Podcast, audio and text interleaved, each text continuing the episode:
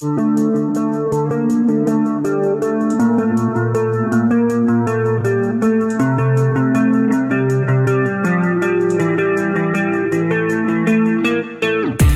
¿qué tal? Les doy la bienvenida a este su programa Coach de México, programa en el cual nos encargamos de hablar con los entrenadores formadores, mejor dicho, que impulsan el deporte aquí en nuestro país. Y el día de hoy no es la excepción, pues nos acompaña aquí en el estudio en Zoom, mejor dicho, el profesor Enrique Zúñiga, obviamente querido aquí por nuestro país. Coach, primero que nada, muchísimas gracias por aceptar esta entrevista. Por favor, cuéntenos cómo se encuentra.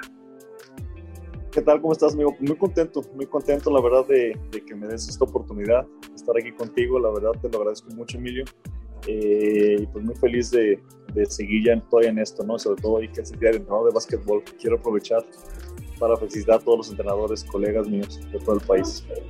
Así es, coach. Primero que nada, felicitarlo. Hoy es el Día Internacional del Entrenador y obviamente merecido, ¿no? Coach, primero que nada, eh, empezando esta entrevista yéndonos de lleno, quiero que me cuente, si mal no estoy investigando, su primer eh, trabajo como entrenador fue en la U17 femenil de la selección mexicana, ¿no? Sí, fue ese trabajo, fue esa vez la primera vez que ingresé como entrenador, pues fui asistente para ese Mundial Sub-17 en República, en República Checa, allá en Praga. Eh, pues bueno, la verdad que yo ahí seguía todavía como jugador, todavía estaba activo como jugador, pero yo creo que el haber ido a esa aventura, ahí ya fue cuando empecé a, me empezó a mover el tapete un poquito ya de retirarme como jugador y tomar la, la parte ya como entrenador. La verdad que fue una gran experiencia, eh, aprendí muchísimo en esa ocasión eh, pero sobre todo el, el, estar ya sentado en el banquillo del otro lado, yo creo que fue una fue algo que me motivó bastante, me movió mucho como para ya tomar la decisión de ya convertirme en un entrenador. Sí, y usted muy bien lo dice, por lo que anduve investigando, es cierto, usted todavía seguía como jugador activo dentro de la liga. Coach, quiero que me cuente cómo es el momento en el que usted decide colgar las zapatillas de básquetbol, dejar la duela y picarse al banquillo, agarrar la tabla de jugadas y ahora ponerse un silbato en el pecho y decir, quiero ser el entrenador? Mira, fíjate que, bueno, te voy a platicar. Yo, mi carrera fue muy larga profesional. La verdad que jugué 24 años profesional. Obviamente ahí entre intermedio los, el tiempo que estuve jugando universitario. Pero la realidad fue que en ese momento yo cuando ya mis últimos años yo era más ya no, está, ya no me sentía con la misma motivación que me sentía antes. ¿no? Yo creo que eh, sí me saturé. Lo puedo decir de esa manera, me sentí ya saturado.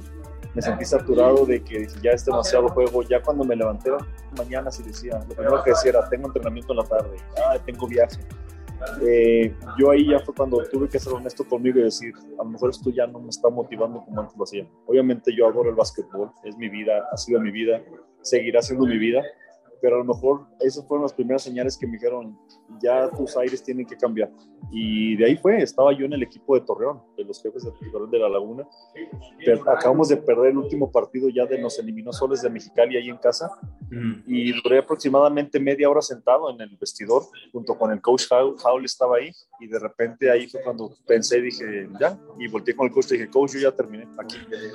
Me decía, no, vas a regresar el próximo año. Le dije, no, ya, aquí ya tomé la decisión y fue en ese momento, ¿eh? fue en una cuestión de 30 segundos, le dije, hasta aquí llegué ya como jugador. Sí, obviamente, pues vaya, uno con la edad le va exigiendo el cuerpo, le va diciendo qué límites y obviamente qué, cómo, cuándo, dónde, sabe hasta cuándo llega el jugador profesional. Pero coach, ahora que se sienta en el banquillo, ¿usted nunca llegó a sentir esa ansiedad de estar ahora en el banquillo y no estar en la duela sabiendo cómo y cuándo y dónde hacer las cosas dentro de la duela? El primer año, el primer año no, no dormía se me iba el sueño, te lo juro se me iba el sueño simplemente pensando, eh, híjole, ya no voy a volver a estar en las duelas, ya no me voy a volver a poner los tenis, simplemente la sensación de, del teipeado antes del juego, la sensación de los nervios antes del juego, la sensación de que la gente te gritara en contra, a favor. El, pensar eso que ya no iba a volver a suceder me, quitó muchas noches de sueño, sobre todo desde el primer año. Eh, yo creo que ahí fue donde empecé a doblar un poquito las piernitas y decir, voy a regresar, eh, me voy a preparar, pero eh, como te digo, ya la motivación que me daba ya el seguir aprendiendo como entrenador, el seguir ese camino, era lo que ya me, me, decía, sabes que no, ya, ya, ya tomaste la decisión, ya esto fue lo, lo que, esto es lo que ya quieres hacer y vamos de lleno, pero claro, el primer año fue súper difícil, súper difícil después de esa decisión. Sí, claro, obviamente me imagino el dejar la duela después de 24 años de estar pegado a ella, pues vaya, debe ser bastante difícil. Coach, ahora acercándonos al año 2019, un año bastante importante para la selección mexicana. Primero que nada, usted como head coach va al Cocaba U16 allá en Guatemala, gana primer lugar, impresionante, con una generación bastante buena, como lo es Esteban Robacho, JP Camargo, también Gibran Belmonte estaba por ahí. Después, en el año también ganan el Centro Básquet U17 con el pase del premundial. ¿Qué se sintió más que nada en el 2019 ver todo lo que hicieron como jugadores, como entrenadores, como, como equipo, como familia, todo lo que lograron en ese año 2019 tan espectacular? Mira, la verdad que fue un proceso, fue un proceso muy largo. La verdad que íbamos con mucha confianza de lograrlo, eh, porque sabíamos lo que habíamos trabajado. Es un proceso, a lo mejor no todos los jugadores que estuvieron en Centro Básquet estuvieron ahí conmigo, pero sí la gran, la base. La base fue un proceso donde estuvieron juntos todos ellos. Entonces, eh, yo creo que ese trabajo que habíamos y nos dio la confianza. Eh, créeme que sí fue una, una, satisfacción muy grande, sobre todo porque nunca se había ganado ese torneo en la, la parte varonil. La femenil sí lo había logrado, de hecho me, me, tocó ser a mí campeón con la femenil en ese torneo, eh, pero en la varonil no se había logrado, entonces nosotros íbamos con la mentalidad de hacerlo por primera vez. Eh, tuvimos muchos, yo creo que fue una gran satisfacción, sobre todo por los comentarios que recibimos antes de irnos. O sea, te lo digo así tal cual, lo quiero ser muy abierto porque lo he sido abierto todo el tiempo y lo voy, lo voy a seguir diciendo no por el afán de criticar, sino por el afán de dar a entender que, que simplemente cambiando nuestras mentalidades podemos hacer muchas cosas. Estos niños están convencidos de que lo podían lograr y nosotros antes de irnos al torneo eh, había gente de aquí de México que nos decían, ustedes van por el tercer lugar, por el segundo, gánenle a Puerto Rico o a Dominicana, uno de los dos. Entonces nosotros decíamos, bueno, ¿por qué no ganarle a los dos? O sea, ¿por qué no tenemos el campeonato? Y literal, las respuestas eran, es imposible ganarle a Puerto Rico en Puerto Rico y mi sueño es que le vas a ganar a Dominicana. Dominicana tiene cientos de jugadores en Estados Unidos, eh, todos juegan allá, es muy difícil en esas categorías, son muy duros. Eh, pues ya se cuenta, cuando llegamos al torneo yo les dije a los muchachos, o sea, venimos por la medalla de oro, no venimos por el tercer lugar no venimos por el pase. Cuando logramos el pase, dijimos, primer objetivo ya está, ya estamos en el premundial, eh, pero ahora vamos por la medalla de oro, vamos a concluirlo bien.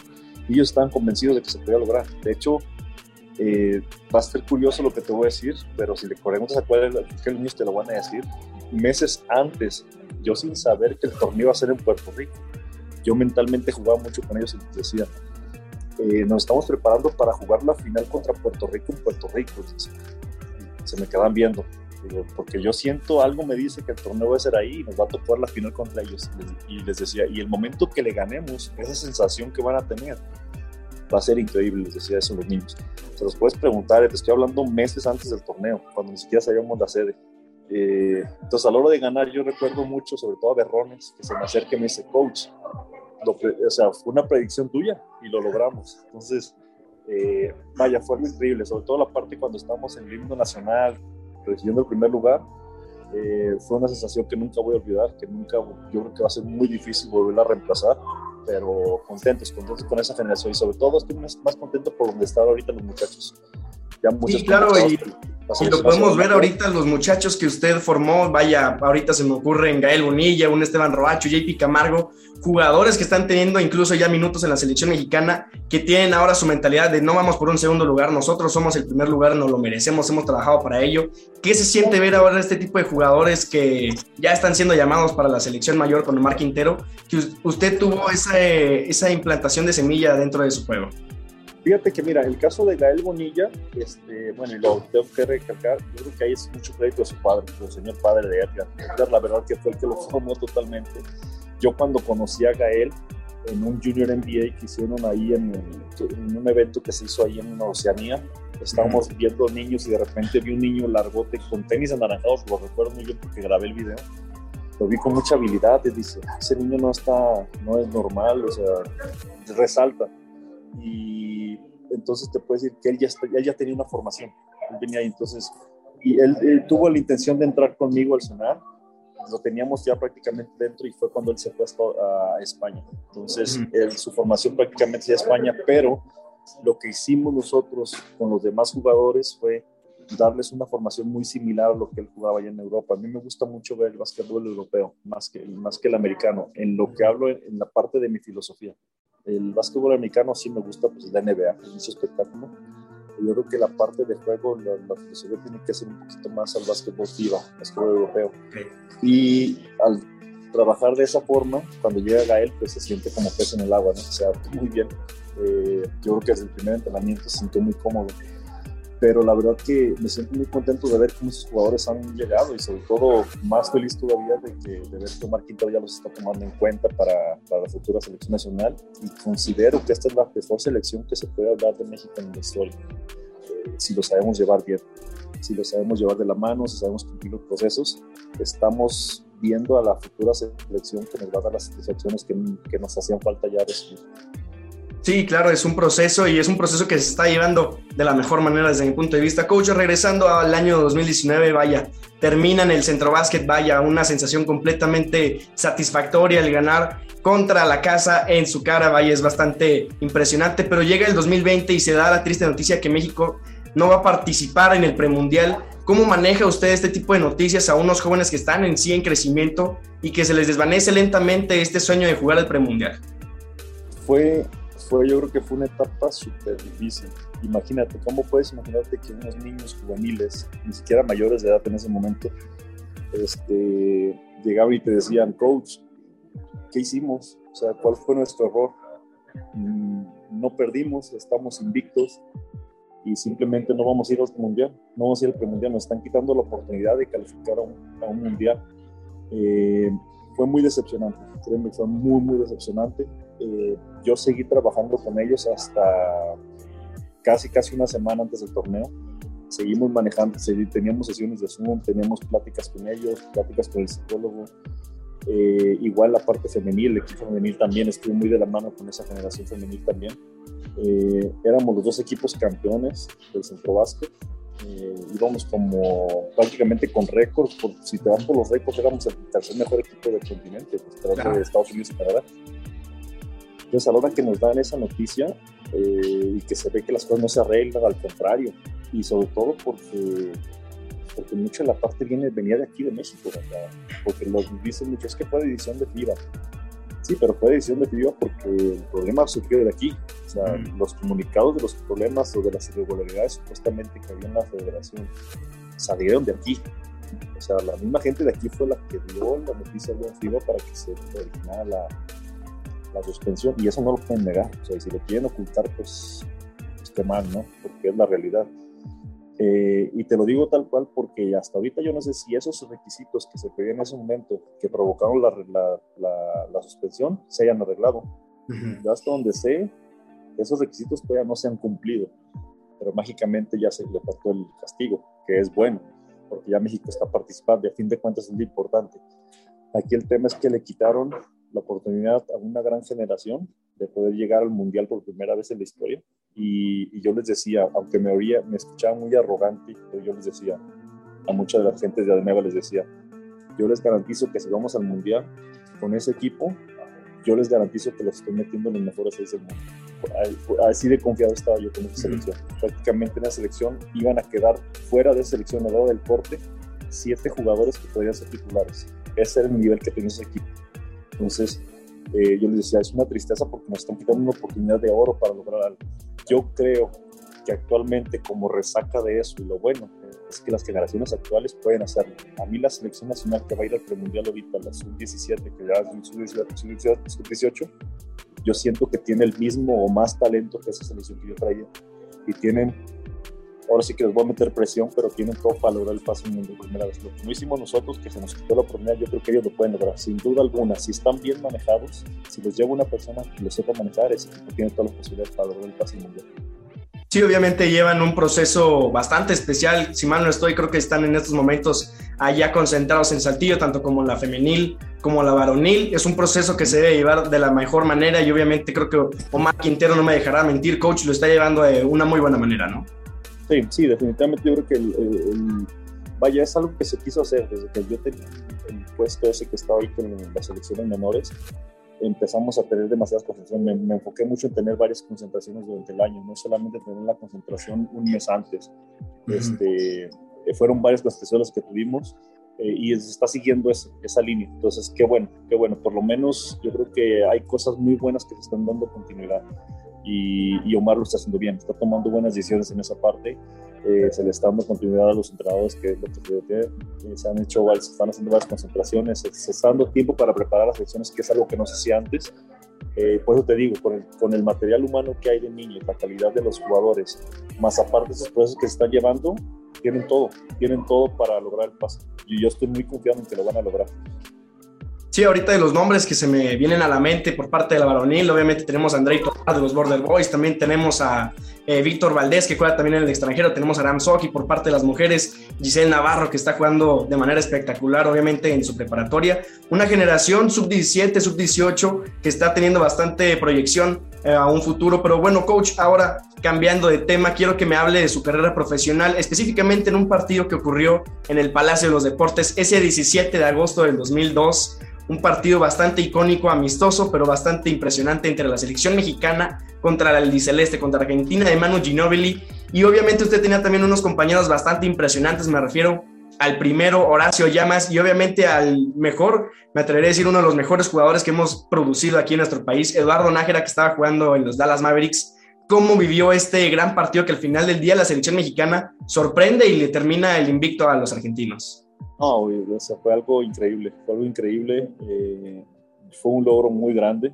Eh, Argentina venía de ser subcampeón mundial en meses anteriores, después le ganamos nosotros y meses después fue campeón olímpico. Entonces, imagínate la satisfacción que teníamos no solamente durante ese partido, sino después de verlos que quedaron campeones olímpicos yo creo que ahí fue donde todos pensamos, estamos ahí, estamos a un paso, porque no solamente les peleamos ese juego, los siguientes partidos que jugamos, oficiales se los ganamos también. Creo que los siguientes dos oficiales le ganamos a Argentina. Entonces sabíamos que estábamos ahí. la verdad, y me atrevo a decir, hombre por hombre, yo creo que sí éramos mejores que ellos. Eh, Horacio Llamas era mucho mejor que, que, que Volkowski, Nájera definitivamente era mucho mejor que Escola. Eh, yo creo que el único que desequilibraba ahí era Ginobili. Ginobili, yo creo que no había comparación, no había quien lo, como, quien lo macheara ahí en ese momento, no hay. Pero, pero creo que de los demás, hombre por hombre, estábamos al parejo de ellos o mejor. La diferencia es que ellos son un gran equipo. ellos supieron manejar siempre ser un gran equipo. Dejaban las individualidades, dejaban sus egos personales y trabajaban como equipo. Yo creo que es algo que nos, hacía, nos faltaba mucho a nosotros en ese momento. Pero eh, el haberles ganado ese partido, sobre todo con una semana que nos juntaron solamente a, entrenar, porque quiero recordarte que en ese momento fue cuando el básquetbol de la nacional estaba dividido. Había dos grupos, el grupo de Hussein, el grupo de Roberto González, y en ese momento fue cuando se juntaron los dos, los dos equipos, éramos prácticamente 20 jugadores entrenando para ese juego. Eh, y, y, fue cuando se dio la, la reunión otra vez ahí del básquetbol que lastimosamente pues nos duró nada más esa semana, esos 15 días que estuvimos ahí, porque después volvió lo mismo, volvieron los mismos problemas, nos volvieron a, dividir, nos volvieron a separar, eh, seguimos, seguíamos con lo mismo y lo triste, lo triste era que cuando íbamos a los torneos oficiales le ganábamos a los mejores, pero la falta de preparación y la falta de, de muchas cosas y los problemas internos que había no nos daba para calificar. Entonces, eh, pero vaya, yo creo que eso fue un despertar para nosotros decir, estamos en ese nivel, estamos en ese nivel, este, pero bueno, eh, pues vamos a ver, vamos a ver qué es lo que puede pasar más adelante. Sí, claro, y obviamente, como usted lo dice, pues vaya, usted, ustedes tenían un talento bastante impresionante, tristemente se ven aquí que los jugadores en medio sin nada que hacer porque obviamente los problemas vienen desde arriba y ahora citando al jugador eh, seleccionado mexicano Alan Pulido, el enemigo de un mexicano es otro mexicano. Pero coach, ahora hablando sobre la NBA, ahorita que estamos hablando sobre Manu Ginóbili y obviamente Eduardo Nájera, llega la NBA aquí a México obviamente con bastante regularidad. Tenemos primero que nada los juegos aquí de temporada regular, también tenemos campamentos, empezamos a tener academias ya principales aquí en Latinoamérica, en México específicamente.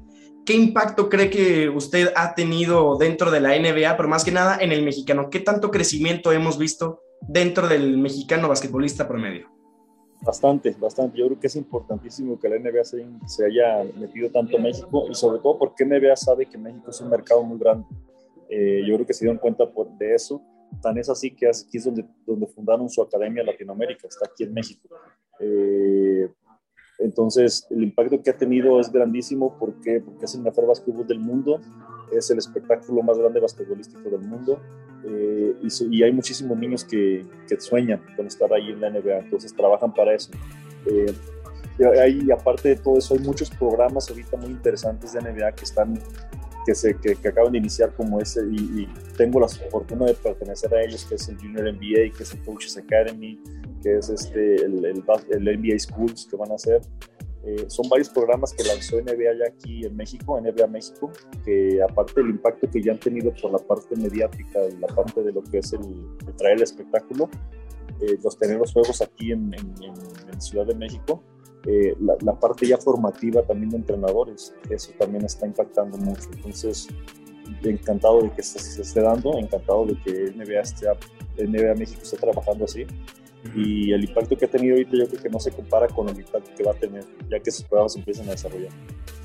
Sí, obviamente ha tenido un impacto bastante grande, pero coach, no me dejará mentir, la NBA ya en Estados Unidos se interesa un poquito más en el espectáculo, en vender, y usted ahorita nos lo comentaba, su filosofía se basa un poquito más en el viejo continente, en pasar el balón, en bajar, obviamente, el ego.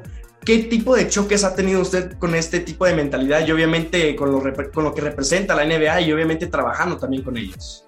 Eh, ha, sido, ha sido muy complicado, muy complicado porque es un juego totalmente diferente. De hecho, me pasaba mucho con los niños cuando yo estaba, que mi equipo, mi equipo está, entrenábamos conmigo en el, teníamos el proceso en el cenar y de repente algunos de mis jugadores iban a jugar con el equipo de NBA, iban a algún torneo y, se, y me los pedían. Obviamente se integraban al equipo de NBA, entrenar y todo eso y llegaban y era un, otro juego totalmente diferente al que yo, entonces era un problema otra vez volverlos otra vez a meter al sistema, al sistema que yo quería. Eh, tiene sus pros y sus contras. A mí me gusta mucho el básquetbol americano, el básquetbol de NBA y, sobre todo el colegial. Me gusta mucho lo que es la parte defensiva. Siento que la parte defensiva, eh, eso lo tomo mucho de lo que es el básquetbol americano pero en la parte ofensiva sí me inclino más por el básquetbol FIBA, el básquetbol este, europeo, que involucra a todos, que es más movimiento de balón, un juego más pensante, menos individualista. Eh, entonces digo, ambos tienen pros y contras, que la verdad también me gustó tomar de ambos un poco y tratar de armar mi filosofía de ahí. Sí, claro, coach. Ustedes lo hemos visto en varios campamentos, no solamente en la NBA, sino también vaya, también en los campamentos que ha tenido el CENAR, pero también en otros individuales como es el GenMex, en México que están teniendo cada vez más este tipo de campamentos para basquetbolistas, para expandir su conocimiento dentro del deporte ráfaga. ¿Qué tanto crees desde su perspectiva? ¿Qué tan bueno es el que un jugador se vaya pasando de campamento en campamento adquiriendo conocimientos de cada diferente coach? Es que yo creo que a fin de cuentas es, de eso se trata, de que yo, yo, creo que aquí hay muy buenos entrenadores en México, hay muy, y aparte vienen muy buenos entrenadores extranjeros a, hacer esos tipos de, de clínicas, y, y, yo creo que los muchachos tienen que estar en la postura de aprender. Yo creo que todos pueden aprender algo, desde el mejor entrenador hasta el entrenador de, de menos conocimiento o el que va iniciando a lo mejor, eh, desde de ahí puedes aprender. Yo te lo digo, como entrenador, yo en cada clínica que voy aprendo no nada más de los demás entrenadores, aprendo también de los, de los, mismos, de los mismos jugadores también. Entonces, eh, yo creo que es la mentalidad que tienen que tener. Eh, para mí se me hace muy bueno, se me hace buenísimo que haya campamentos por todos lados, que los entrenadores estén tratando de, de aprender, que estemos tratando de aprender, que estemos tratando de compartir conocimiento. Eh, y, que vengan entrenadores extranjeros también a, hacer, clínicas también y a, darnos conocimiento, pero lo más importante es que los jugadores tomen las diferentes experiencias y que aprendan de todos. Como te digo, de todos pueden aprender y yo creo que eso es lo, valioso. Sí, obviamente el jugador ya va a decidir qué utilizar y qué no dentro de la duela, vaya, ya termina siendo decisión nada más del jugador. Coach, ahora adentrándonos un poquito en su vida personal, eh, nos han contado varios eh, atletas que hemos tenido aquí en estos programas la relación que ellos han tenido con sus padres, que también son sus entrenadores, pero desde su perspectiva, usted con dos hijas, obviamente sabemos que tiene un hijo, pero este juega béisbol, sus dos hijas juegan este hermoso deporte como es el baloncesto. Quiero que me cuente qué tan difícil es esta relación eh, básquetbol, entrenador, papá, hija, y cómo es que la conlleva usted. Sí, bueno, eh, bueno, el que está jugando béisbol es sobrino mío, es hijo de mi ah. hermano. Eh, está jugando también, gracias a Dios, en la universidad donde yo estuve, en la de Grand Canyon. Eh, bueno, es como mi hijo también. Eh, pero, y, mis hijas, la relación ha sido la más grande. Ella no decidió jugar básquetbol. Decidió al principio jugarlo, pero después se inclinó ya por otras cosas. Le gusta jugar tachito a ella. Eh, la más chica es la que se está más metida en el básquetbol. Y es difícil, ¿eh? Súper difícil. De hecho, yo le comento a mucha gente, a mí me cuesta mucho trabajo ser entrenador de ella, porque tiene la confianza de que soy su padre. Eh, y yo creo que ella ha crecido más, curiosamente, ha crecido más con otros entrenadores que conmigo. ¿Por qué? Porque me tiene la confianza de de, de repente decirme que no algo y, y es, es, es, un poquito complicado. Pero eh, vaya, lo que puedo ayudarla, la ayudo. Yo creo que se ha desarrollado muy bien, ha crecido mucho este último año pero bueno, lo que es la relación de, de platicar de básquet y todo eso, excelente. Platicamos mucho de básquetbol, yo trato de darle mis puntos de vista, todo eso, eh, pero entrenarla, entrenarla, entrenarla es súper difícil, súper difícil por la confianza que ella me tiene.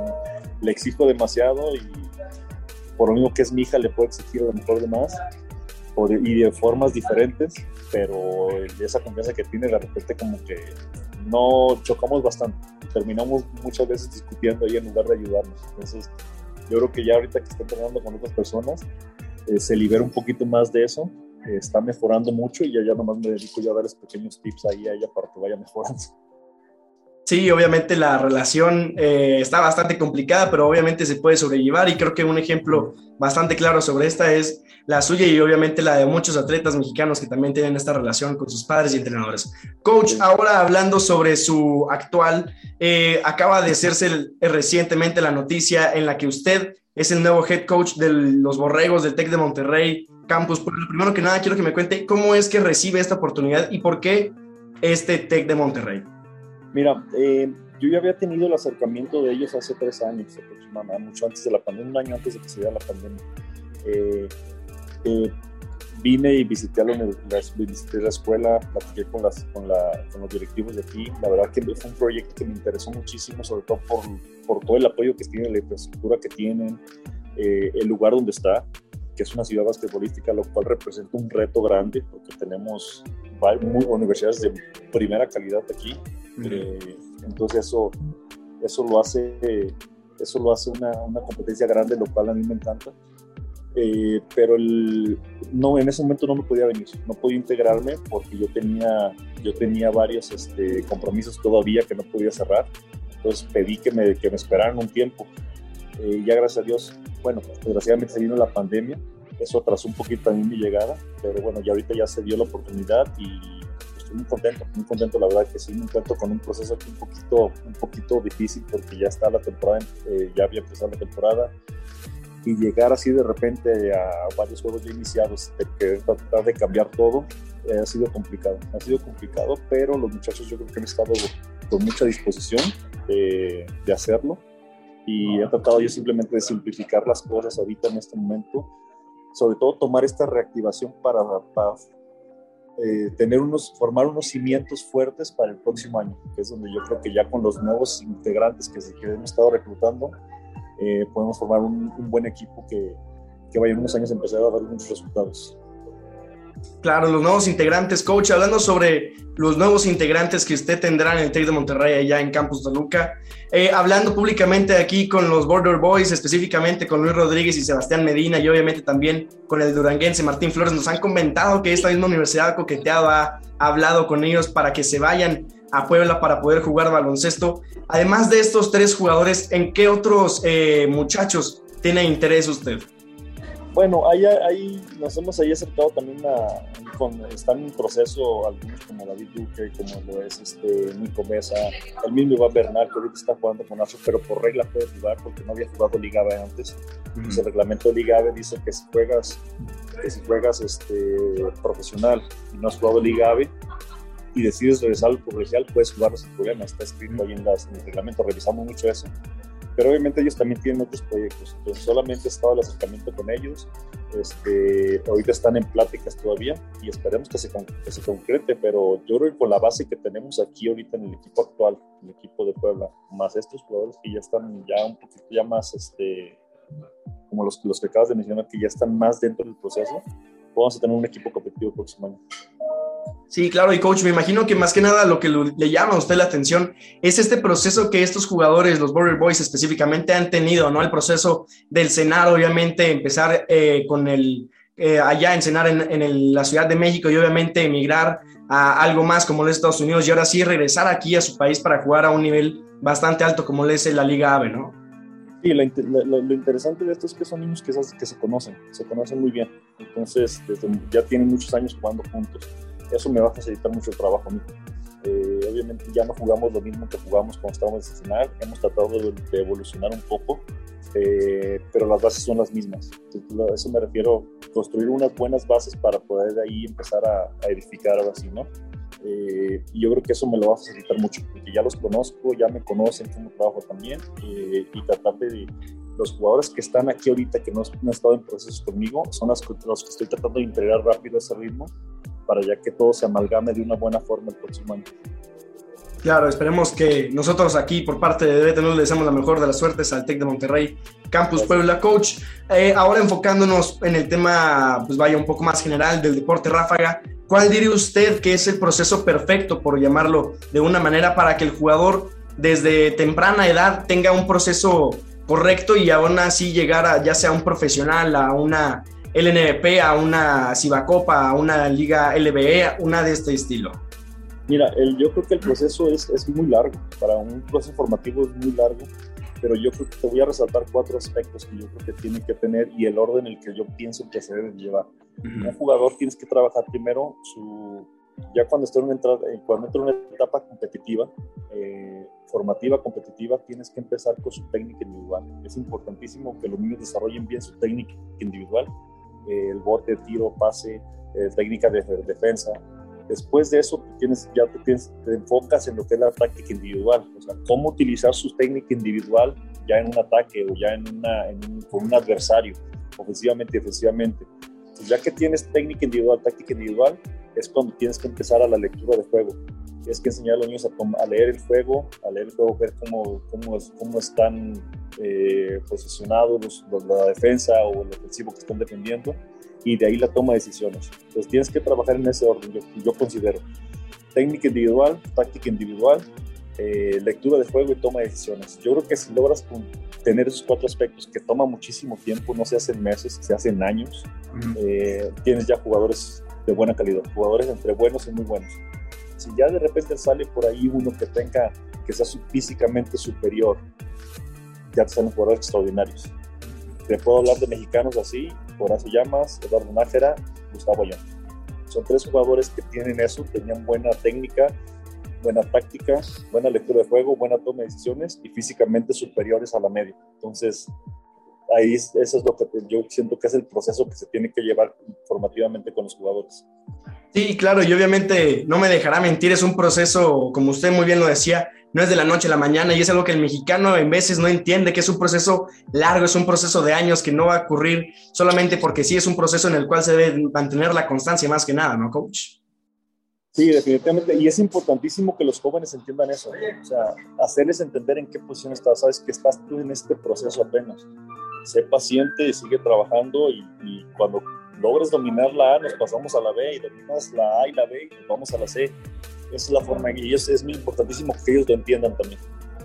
Claro que sí. Entrenador, pues bueno, ya empezando el cierre de esta entrevista, quiero que me comente, eh, usted creció con estos muchachos, estoy hablando de Esteban Roacho, JP Camargo, Gael Bonilla, eh, Santiago Ochoa también por ahí puede estar. ¿Qué se siente que estos jugadores estén siendo llamados a la selección mexicana mayor con Omar Quintero y estén teniendo no solamente una participación en los entrenamientos, sino también a profesional en, vaya, minutos contra estadounidenses, contra Asaya Thomas, contra los puertorriqueños? Es bastante impresionante lo que están haciendo, la verdad, estos mexicanos. La verdad que muy contento, muy contento y sobre todo contento porque, vaya, me, da satisfacción de saber que fui parte de eso. Eh, mucho o poco lo que haya sido, pero fui parte. Entonces me siento tranquilo y me siento contento porque puse ahí un granito de arena para, para esa futura generación y sobre todo me siento contento porque se está respetando se está dando, se le está dando el seguimiento. Vaya, eh, ya no pasó, no está pasando lo de antes que decían, es que es jugador de él y no lo queremos y no, ese que no entre. O sea, yo creo que aquí lo importante es eso, se están quitando las banderas, se están quitando los colores, si lo podemos decir así, y se les está tomando por su calidad.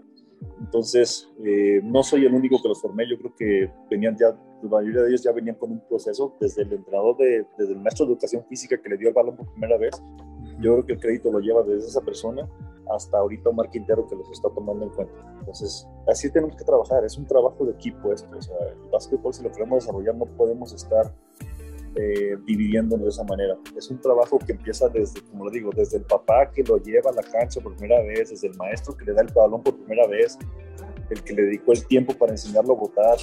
Desde ahí hasta el entrenador de la Selección Nacional Mayor que lo está tomando en cuenta, tiene que ser un trabajo constante que si lo seguimos haciendo con, las, con todas las generaciones, pronto vamos a tener lo que queremos, que es México va a estar en los Juegos Olímpicos, varonil, en la parte femenil.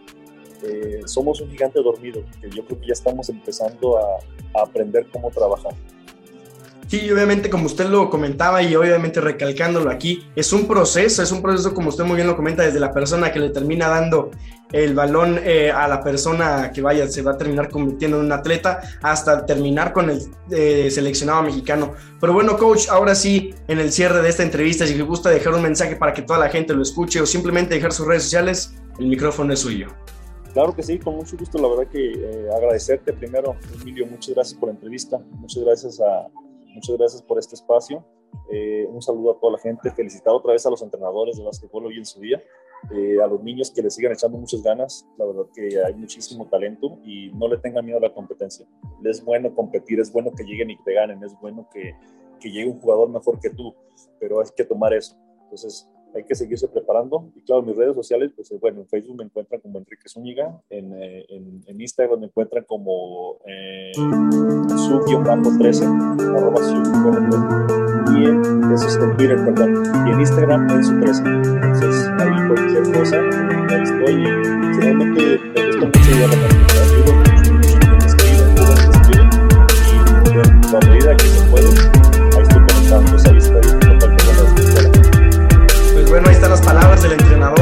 bastante querido por todo México, Enrique Zúñiga, coach. Muchísimas gracias por haber aceptado esta entrevista y obviamente lo felicitamos de nuestra parte. Eso sería todo. Muchísimas gracias por habernos visto y escuchado una vez más en estas entrevistas. Mi nombre es Emilio Barretos. Recuerden seguirnos en nuestras redes sociales como arroba de en Facebook, Twitter, Instagram, obviamente TikTok, Facebook y también YouTube y Spotify por donde están viendo escuchando. Coach, muchísimas gracias y buena tarde y suerte ahora con el Tec de Monterrey, Campus